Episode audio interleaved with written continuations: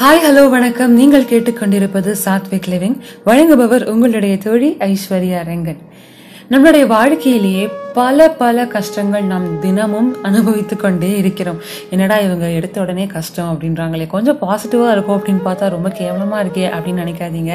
ஏன்னா இன்னையோட எபிசோடில் என்னுடைய மனதை மிகவும் கவர்ந்த ஒரு அழகான கதையை நான் உங்ககிட்ட இது கதையே கிடையாது. ஆக்சுவலாக ஒரு ரியல் லைஃப் இன்சிடென்ட் அவங்க கிட்ட ஷேர் பண்ண போகிறேன் ஏன் நான் பிரச்சனையோட ஆரம்பித்தேன் அப்படின்னா பிரச்சனைகள் இல்லாத மனிதர்களே கிடையாது. ஆனால் நம்ம எல்லோருமே கம்ப்ளைண்ட் செய்யக்கூடிய ஒரு மனப்பான்மை உண்டு தான் கம்ப்ளைண்ட் நான் இன்னைக்கு செய்யவே இல்லை அப்படின்னு சொல்லி ஒருத்தராச்சும் சொல்லுங்க பார்ப்போம் ஏன்னா நான் கூட செஞ்சேன். நம்ம எல்லோருக்குமே கம்ப்ளைண்ட் செய்ய ஏதோ ஒரு காரணம் நம்ம தேடிக்கொண்டே தான் இருக்கிறோம். ஏதோ ஒன்று வேலை செய்யலை. பேனா எழுதலை வைஃபை ஒர்க் ஆகலை பாஸ்வேர்ட் மறந்துட்டேன். ஏதோ ஒன்று நம்ம டெய்லி ஏதாச்சும் ஒரு காரணத்துக்காக நாம் கம்ப்ளைண்ட் செய்து கொண்டு தான் இருக்கிறோம். ஏன்னா நம்ம இருக்கிற விஷயங்கள் எல்லாத்துக்குமே கிரேட்ஃபுல்லாக இருக்கோமா அப்படின்னு பார்த்தா கிடையாது. ஆனால் நான் படித்த ஒரு மிக அழகான ஒரு ரியல் லைஃப் ஸ்டோரியில் என் மனதை நிஜமாவே ரொம்பவே கவர்ந்து ச்சே இப்படி நம்மளுடைய வாழ்க்கையை இப்படி ஒரு ஈஸியாக மாற்ற முடியுமா அப்படின்ற ஒரு அளவுக்கு நான் வியந்து போன ஒரு கதையை நான் உங்களுடன் ஷேர் செய்யணும் அப்படின்னு மிகவும் ஆசைப்படுகிறேன். இந்த கதை கதையுடைய நாயகி பேர் என்ன தெரியுமா? பேபி ஹால்டர் இந்த கதையை நீங்கள் கூட வந்து பல நியூஸ் சேனல்ஸில் சில வருடங்களுக்கு முன்பு நீங்கள் படிக்க வாய்ப்பு இருந்திருக்கு. பேபி ஹால்டர் அப்படின்றவங்க வந்து பன்னெண்டு வயசு இருக்கும் பொழுது அவங்களுக்கு கல்யாணம் செஞ்சுட்டாங்க. ஃபர்ஸ்ட் ஆஃப் ஆல் பன்னெண்டு வயசில் கல்யாணம் செய்வதே மிகப்பெரிய கொடுமை. ஆனால் அவருக்கு அவங்களுக்கு கல்யாணம் செய்யும் பொழுது அவங்களுடைய கணவனுடைய வயசு என்ன தெரியுமா? டுவெண்ட்டி சிக்ஸ் அதாவது ஃபோர்டீன் இயர்ஸ் அவங்கள விட எல்டர்லி பர்சனை கல்யாணம் பண்ணி வச்சுருக்காங்க. யோசிச்சு பாருங்கள் நம்ம ஜென்ரேஷனில் யாராச்சும் இந்த மாதிரி ஒரு கல்யாணத்தை அக்செப்ட் பண்ணுவாங்களா? பன்னெண்டு வயசு குழந்தைக்கு அவங்கள விட ஃபோர்டீன் இயர்ஸ் வயசான ஒரு மனிதனை போய் கல்யாணம் பண்ணி வச்சிருக்காங்க. சரி ஓகே அதெல்லாம் ஓகே ஆனால் அந்த கல்யாணம் வந்து ரொம்பவே கொடூரமான ஒரு கல்யாணம். ரொம்பவே அப்யூசிவான ஒரு ஹஸ்பண்ட் அவங்களுக்கான மூணு குழந்தைகள். பத்து வருஷம் அந்த கல்யாணத்தில் இருந்திருக்காங்க.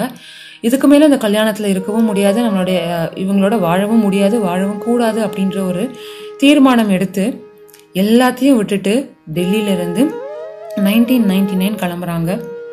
நான் மூணு குழந்தைங்க அவங்களுக்கு. யோசிச்சு பாருங்கள் பன்னெண்டு வயசுலேருந்து ஒருத்தவங்களுக்கு கல்யாணம் ஆகி பத்து வருஷத்துக்கு அப்புறம் மூணு குழந்தைங்களோட ஒரு ஊருக்கு வராங்க. என்ன செய்யன்னு தெரியல. ஏன்னா ப பன்னெண்டு வயசில் ஒரு குழந்தை என்ன படிச்சிருக்கோம்? ஸோ அதனால எல்லாரும் செய்கிற மாதிரி வீட்டுக்கு வந்து ஒவ்வொரு வீடாக போய் வேலை செய்யலாம் அப்படின்னு சொல்லி டொமஸ்டிக் ஹெல்ப் அதாவது வீட்டுக்கு வந்து உதவியாளராக வருவாங்க இல்லையா? பாத்திரம் துளக்க இல்லை வீடு பெருக்கி கொடுக்க அந்த மாதிரி ஒரு வேலைக்கு டொமஸ்டிக் ஹெல்ப்பாக போகிறாங்க பல வீடுகளுக்கு போகிறாங்க பல இடங்களில் அசிங்கப்படுறாங்க. ரொம்ப கஷ்டப்படுறாங்க. ஏன்னா மூன்று குழந்தைகளுக்கு வந்து அடிப்படையான வசதிகள் செய்து கொடுக்க வேண்டும். ரொம்ப கஷ்டம். சிங்கிள் பேரண்ட் அப்படின்னா எவ்வளோ கஷ்டம்னு உங்களுக்கே தெரியும். ஆனால் அவங்களோட வாழ்க்கையில் எவ்வளோ சோகம் இருந்தாலும் ஒரு மிகப்பெரிய ஒரு மாற்றம் உருவாகிறது அப்படின்றதுக்கான ஒரு மிகப்பெரிய ஒரு ஸ்பார்க் எப்படி தெரியுமா வந்துச்சு? அவங்க வந்து பல வீடுகளுக்கு போய் வீடு வேலை செய்வாங்க. அந்த மாதிரி சென்ற ஒரு வீடு அப்படிதான் ஒரு ரைட்டர் அவர் வந்து ப்ரொஃபஸர் பிரபோத் குமார் அப்படின்ற ஒரு ரைட்டர் அவர் வந்து பல கதைகள் எழுதி கொண்டிருக்கிறார். அந்த மாதிரி ஒரு நபருடைய வீட்டுக்கு வந்து அங்கே வேலை செய்வாங்க.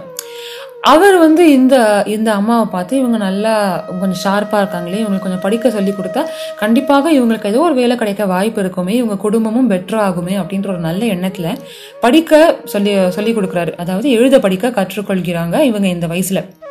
ஸோ அந்த மாதிரி ஒரு ஒரு பயிற்சி அண்ட் முயற்சி செய்யும் காலகட்டங்களில் தான் அவங்களுக்கு தெரிய வருது.